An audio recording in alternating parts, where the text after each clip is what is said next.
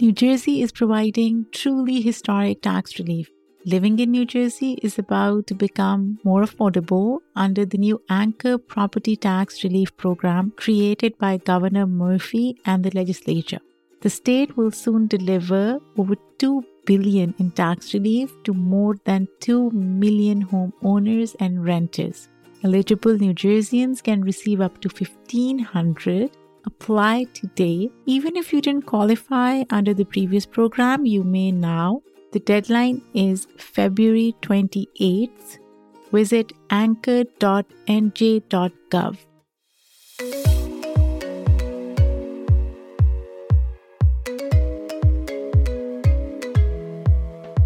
Hello, Immigrantly listeners, and welcome back to another exciting episode of your favorite weekly podcast with me, Sadia Khan. Now, usually on this show, I'm joined by a guest who shares a little bit about their experience as both an immigrant and a human doing great things in the world. Those who know me know that I am all about breaking stereotypes, sharing other people's stories, and hopefully opening up more space for cross-cultural conversations. This week, though, my special guests will actually be people from the Immigrantly team. Isn't that exciting? And in honor of Valentine's Day, we are going to be discussing love, dating, and what that looks like for younger generations. Stay tuned because we've got some juicy conversations coming up.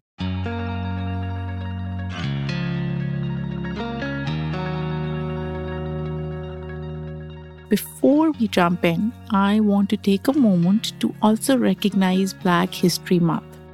You know, the way I see it, it's not enough to just know Martin Luther King or Frederick Douglass. There is so much history that schools simply don't teach. So if you're really interested in learning more, which I really hope you are, you've got to do the work. So for this episode, I am going to recommend that all of you check out the podcast Black History Year on Apple Podcasts and Spotify. This podcast is great for a quick yet wide array of Black history that will definitely get you invested in learning more. And now to our today's episode. So I have a quick question for all of you. How do you feel about dating apps?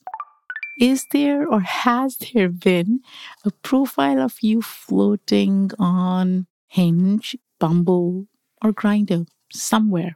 Don't worry, I'm not trying to expose all of your dirty little secrets. It's just that dating apps are becoming more and more popular, especially for the younger generations, and I am curious about that. Not for me, of course. I'm happily married.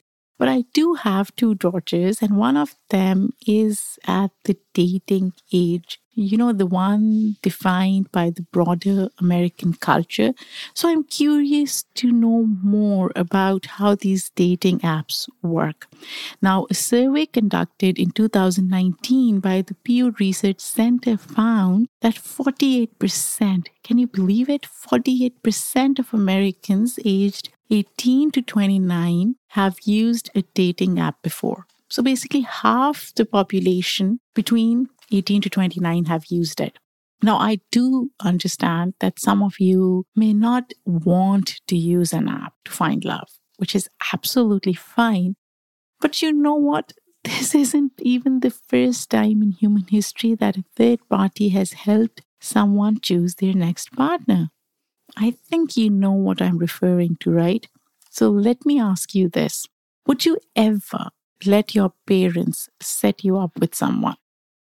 Yep, I am talking about arranged marriages. Now, arranged marriages get a bad reputation as being some awful thing that is forced upon you. But here at Immigrantly, we are all about debunking these stereotypes.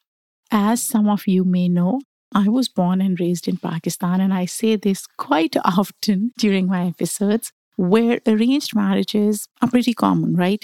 So to set the record straight, your parents do not force you to marry anyone. By the way, we did a whole episode on arranged marriages in season 13, which was dedicated to love and relationships.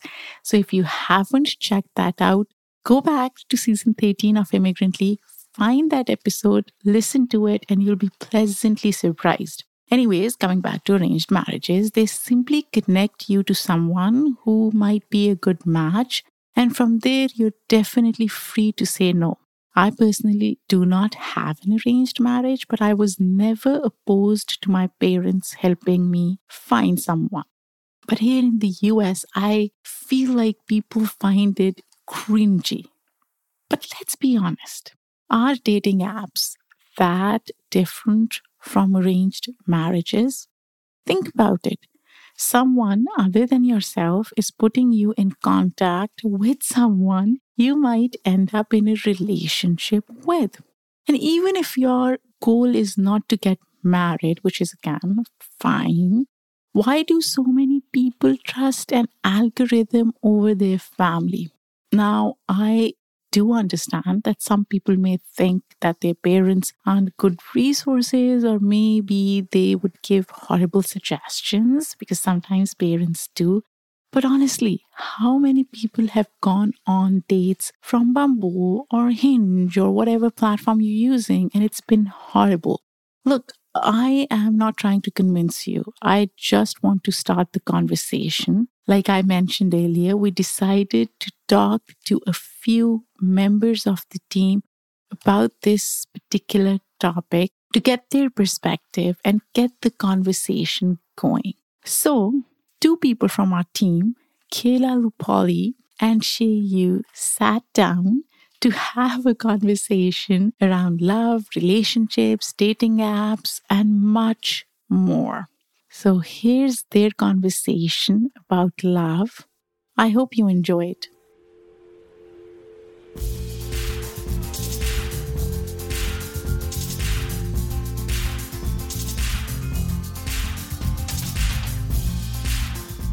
Hi, I'm Shei. I'm the podcast assistant at Immigrantly. I'm Kayla. I am the social media manager. All right, so we're going to be talking about love, relationships, and a bunch of other things that kind of go hand in hand with that. And we have a list of questions that we're going to be answering today. I have been in a long-term relationship for 11 years now, a very long-term relationship. I am still dating my high school sweetheart, which is very nice. And it does take a lot of work to be with somebody that long. What about you, Shei? My relationship status is a bit complicated. I was in a 3-year-long relationship with my college roommate. We both graduated in May and we're living together, but recently decided to take some time apart. Yeah, sometimes you have to. Like, I did not live with my partner for like the bulk of our relationship because we were a long distance. So growing independently is definitely an important part of any relationship, in my opinion. So kudos to you two for like deciding that's what you needed. Yeah, I mean, hearing about your 11-year relationship is just like so amazing, and I definitely want to hear more. But I guess we can jump into the first question.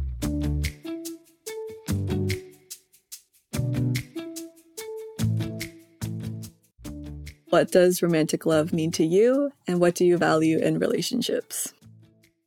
Romantic love to me means finding someone who loves your quirks and your little weirdness, and they have their own quirks, and the two of you just work well together regardless of those little quirks. And I think that's what romantic love is, just learning to work together. Mm-hmm. And then for what I value in relationships, I definitely value independence and learning to listen and not butting head to head as often as you think you should, like learning to just hear the other person out and hear what they're saying and being able to hear that and react accordingly and not just with your like first initial emotional response. Mm-hmm.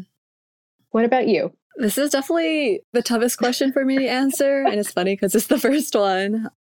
For me, it's like romantic love is something that's really confusing and beautiful to experience. And I think just like growing up, I put a lot of emphasis on like the passion that I thought was required for something to be considered like romantic, which I think is part of it for sure. But I thought like romantic love meant passion and like the expression of passion. So that meant like romanticizing like summer flings or like playing up narratives that we were used to seeing in movies, like falling for your best friend or your neighbor, like something that was like straight out of a fairy tale. But I think from being in a committed relationship, like learning that romantic love is a lot more than just unadulterated passion or the fairy tale. It's like commitment, care, affection, and acceptance of the other person. So like what you mentioned with like their quirks and like all the little things. And someone that I met like really recently actually told me that their definition of romantic love was loving the other's pursuit of their passions. Oh. Which I just thought like was something that was really beautiful and like that kind of resonated with me. I love that. But in terms of like what I value in relationships, like I think similar to you, it's like my independence. Like I value the space to be an individual despite being with another person, just like learning to be with myself. And I think I still really value like having freedom. Yeah, no, you can definitely be with someone 24/7 and still be your own independent person, which I think is only something you can really learn when you're living with a committed partner. Like that's such a unique experience.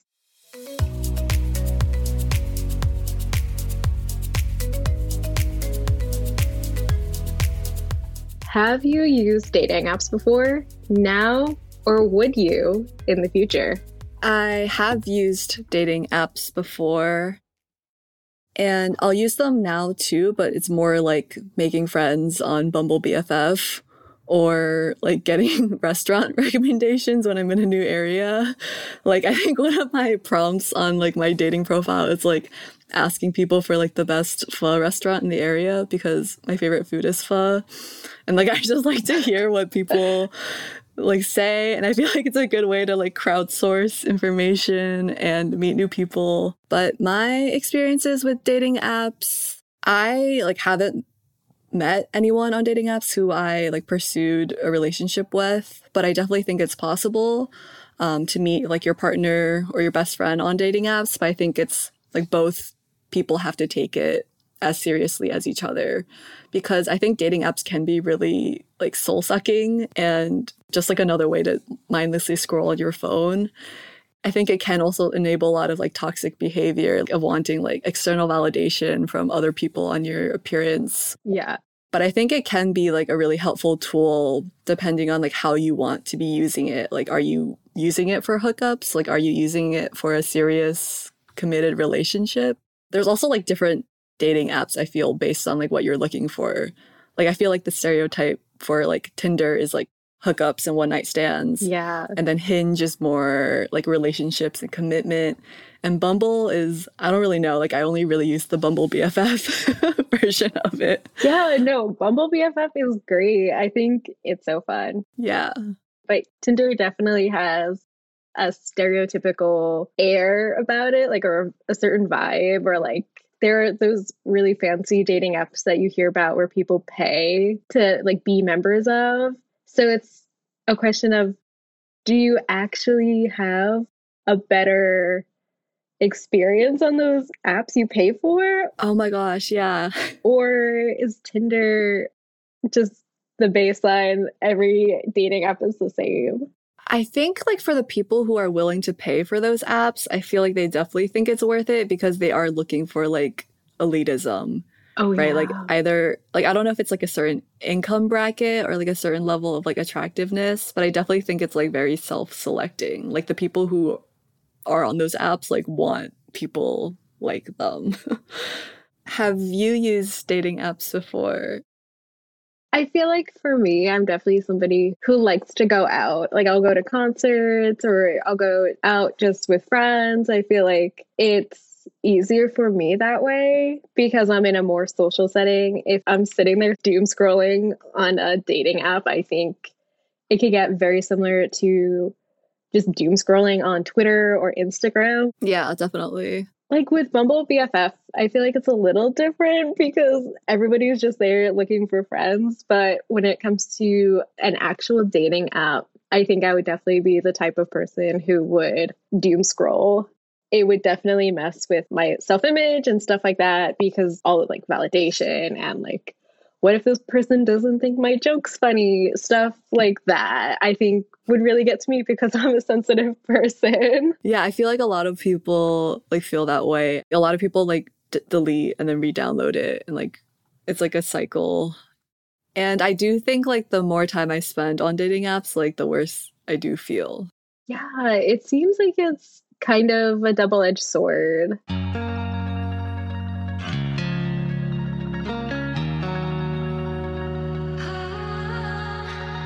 Are there certain characteristics on someone's profile that would make them a definite no for you even before you met them or speak to them? Okay, this is going to sound judgmental, but if you are holding a fish in your profile picture as if you just finished fishing, I'm going to swipe away from you. Or if you have like a Salt Life sticker in the frame of your photo, no.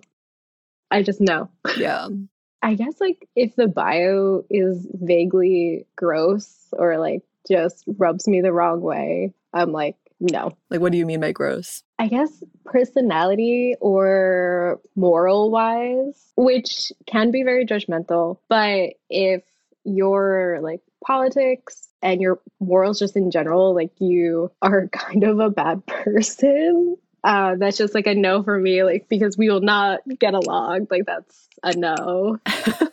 Yeah, I think those are my two like big things. How do you feel though? Like, what are your icks? I think something similar comes to mind, which is like, as like someone who identifies as queer, like I find if like someone writes or includes their like politics or like religion in their profile, I just kind of have like an alert in my head of like, is this person homophobic? Like, what are their opinions on like gay marriage, that kind of stuff? Like, I think it's just like interesting to think, like, I don't think I would think to put my political affiliation, or I'm not religious, but like I don't think I would put that in my dating profile. Oh yeah. So like for people who do, are they searching for people with similar beliefs?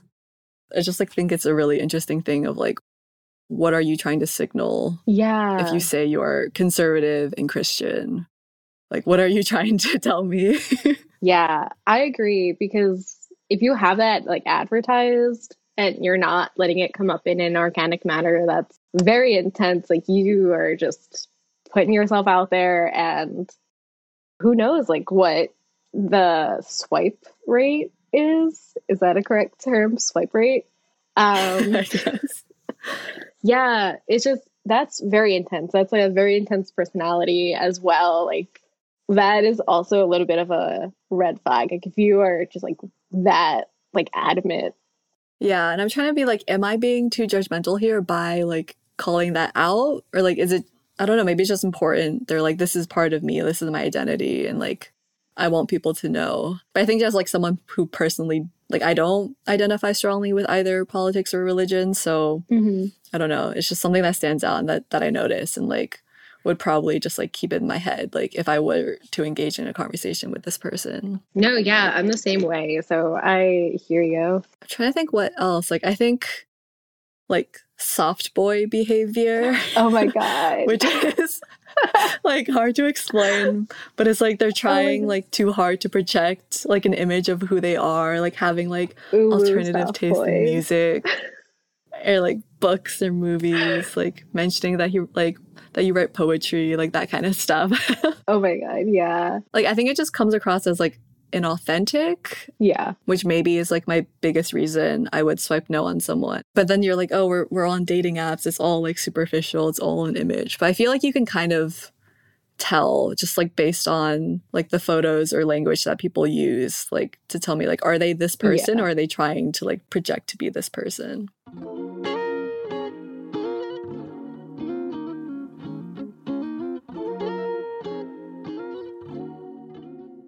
What does it mean to compromise for someone you care about? Are there compromises you're unwilling to make? I think to compromise for someone you care about means that you're willing to put your own pride aside for a little bit to make things work.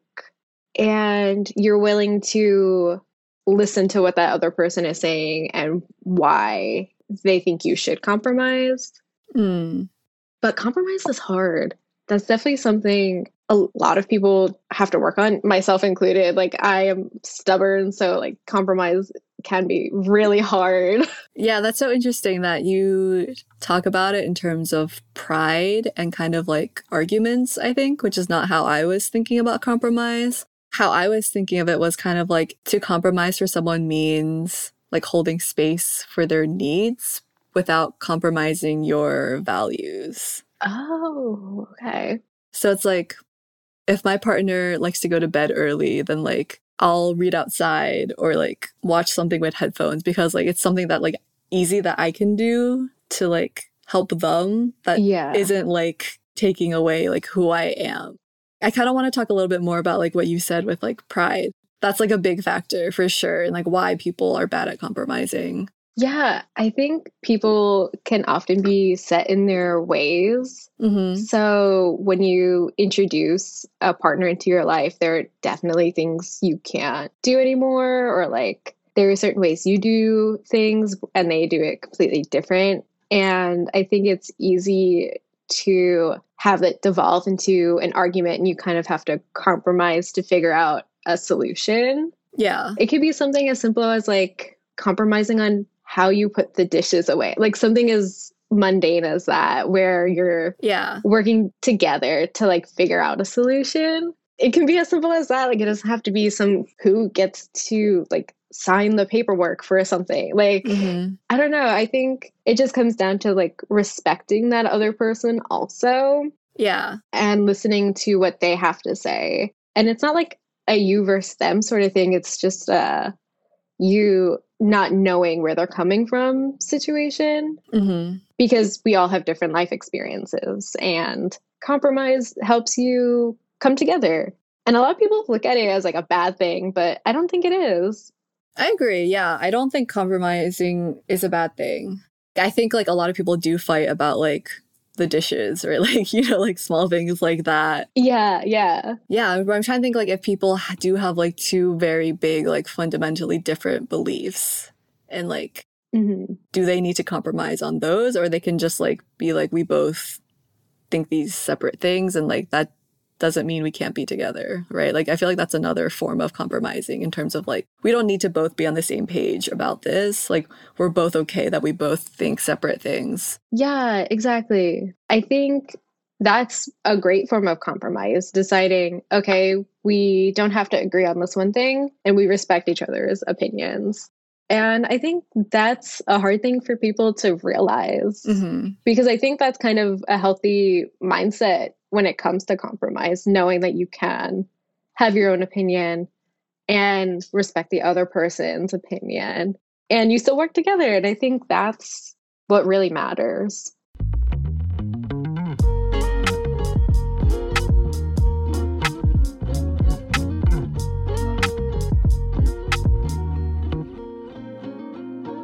Does it seem like newer, younger generations are less likely to get married? If you think so, why do you think so? If you don't think so, is this something you can see yourself doing? I don't know. I feel like I see a lot of young people getting married. And I also see a lot of young people say, like, they'll never get married. But I think it's kind of a mixed bag, if only because, I guess, millennials and Gen Z are definitely the ones who lived through like really intense divorces. I feel like there was a huge divorce rate in like the 90s and the early aughts. And I think that definitely plays a huge factor. But like you said, I've been with my partner for 11 years, and for a very long time. I said, like, I'm never getting married. Like, and then last year I got engaged. Oh my gosh. Congratulations. Oh my gosh. Thank you. Yes. That's amazing. Thank you. Yeah. I think if you find like your person, your opinions will change. Mm-hmm. So we think even if younger people and younger generations are less likely to get married stats wise, who knows? Because you might find somebody who totally changes your mind. What do you think? I don't know if I have a good gauge on whether like younger generations are less likely to get married, but I have had like a lot of conversations with like my friends about whether or not they want kids or like if it's ethical to have kids. Oh, yeah. And I think like part of it is just like this uncertainty of the future. Like for me personally, it's hard to picture like a healthy, thriving planet after like the year like 2030. No, I'm right there with you. So it's like hard to just like even picture like getting married or like growing old with someone when I'm not sure if our planet will be around in like 50 years. But in terms of getting married, I think before the pandemic, I would say like hookup culture meant that people were less likely to commit to long-term relationships and marriages, or like in my circles, that's kind of how I felt about it. Mm-hmm. But then I think like during the pandemic, it made a lot of couples like commit more quickly and more intensely, right? With like being quarantined together. And like it definitely happened in my relationship. Like I think you had mentioned something about how that happened in your relationship. And I'm kind of curious, like, do you think it was part of that led to you being engaged? Yeah, definitely. Living together speed run, essentially, because we were together 24/7. So it was just like we had to learn super quick, like, can we live together and can we live together well? Mm-hmm. That was a huge factor that pushed us in that direction because we didn't live together. So we didn't know each other's quirks, like getting up in the middle of the night to get water or like staying up later than one another. The pandemic really did push us towards realizing, okay, we can live together. We can live a life together. And like you said, the pandemic really did produce a lot of marriages. Yeah. Also, a lot of kids came out of quarantine, which I feel like is normal. What about you? Because you also lived with your partner in quarantine. Like, did you feel similarly or like... how did it feel to you? I think so because we were roommates before being together, like we already knew each other's quirks, right? Like all those things that you find out after moving in together, like we started by living together.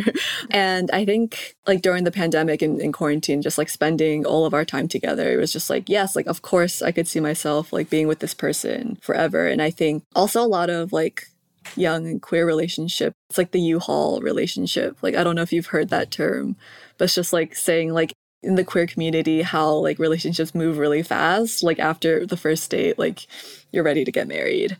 And that's definitely like what we experienced in terms of just like how intensely and like how we felt about each other. But I mean, that was definitely like a product of quarantine and college and like just being young. Mm-hmm. I can definitely see myself getting married in terms of like who I am as a person and like my beliefs. But again, it's just like hard to think that far in the future and like what is going to happen like before I get married, like all the things in between now and that happening.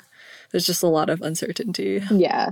I think also it's hard to see where we're at globally and politically and like everything going on in the world and say, okay, like I want to get married. So I have like one good thing like that will keep me going.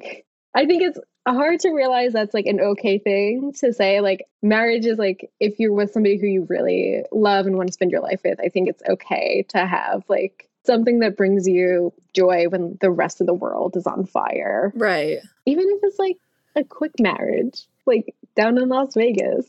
Right. Yeah. Our senior trip in college was to Vegas. And we like joked about like, wouldn't it be so funny if we just got like married in Vegas on our senior trip? But we didn't. How did you know that you wanted to marry your partner? I think it really came down to him knowing like all of the baggage I come with and like all of my like own insecurities. And he just kind of is like, no, like you are like a good person. And I think knowing that he thinks I'm a good person was kind of just like, okay, mm-hmm. like I can like see myself just like vibing with him. Yeah. And like being good for like each other for a really long time.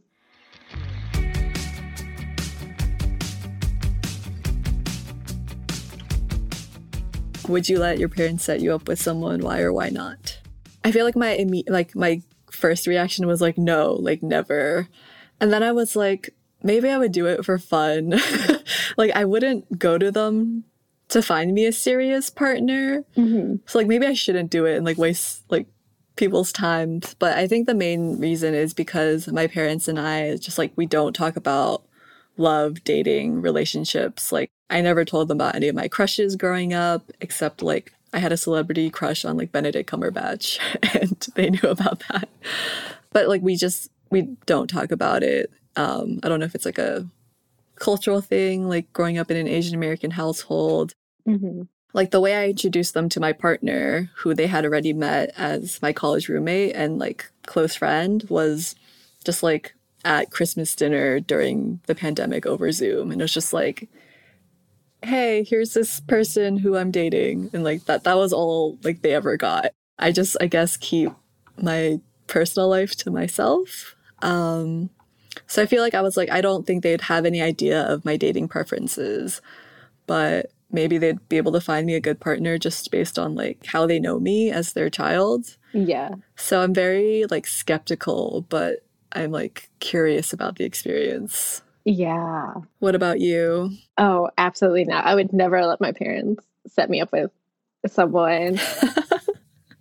And that's not to say like I don't trust their opinions. Like I just don't think that they would be able to find someone for me that I would really get along with. I have like a lot of weird quirks of just like my interests of like nerdy things or like wanting to be like left alone for like long periods of time just to like relax my brain. And I think that's something that they don't really consider. If this partner wanted to like meet me or something, mm-hmm. like we wouldn't see eye to eye, I guess, in terms of like partners. And that's kind of where I'm like, no. Also, like grew up in an Italian American household. Like I do not want any part of like Italian American men or women or anything near me. Like, no, thank you. Which like I do trust my parents, but also like I was a firsthand witness to like their own marriage. So like mm-hmm. I would not want to have that repeat in my own life. Right. It's more so like curious about who they would set me up with as opposed to like actually wanting to find someone out of that. Yeah. Like who do they think I'm into? Yeah. I'd be so curious. Mm-hmm. Because like, there are certainly things that like my parents like either like don't know or like don't care about in terms of like things I like or like things I like go out and do. So like what type of person would they set me up with when they don't know like little things like the type of music I like or something like that? Yeah. It'd be fun to just like do a simulation of that. This was such a fun conversation to have with you, Kayla. Let's do it again sometime. Yeah, it was so much fun talking to you, Shei. We should definitely do it again.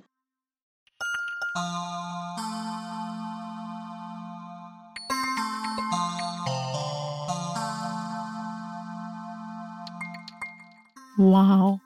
I learned so much about Shei and Kayla through this conversation, and I hope it gave you, our listeners out there, a little food for thought this Valentine's Day. So my question to you is, how do you think about love, relationships, and dating? Can it really be as easy as swiping right? Or does it have more complexity and nuance as evident from Shei and Kayla's conversation? If you enjoyed this conversation, make sure to check out some of our other content on any podcast streaming platform, including Apple Podcast and Spotify. We have over 200 episodes for you to listen to on your morning walk, your chores around the house, or your drive to work. So you can pick a new episode every day. But don't forget to check our episode on arranged marriages. It is so relevant to the conversation we just had.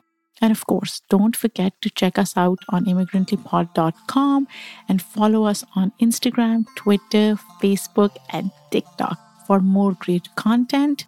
This episode was written by Michaela Strauther, produced by me, Sadia Khan. The editorial review was done by Shei Yu. And our amazing, amazing editor is Haziq Ahmad Farid. Until next time, take care.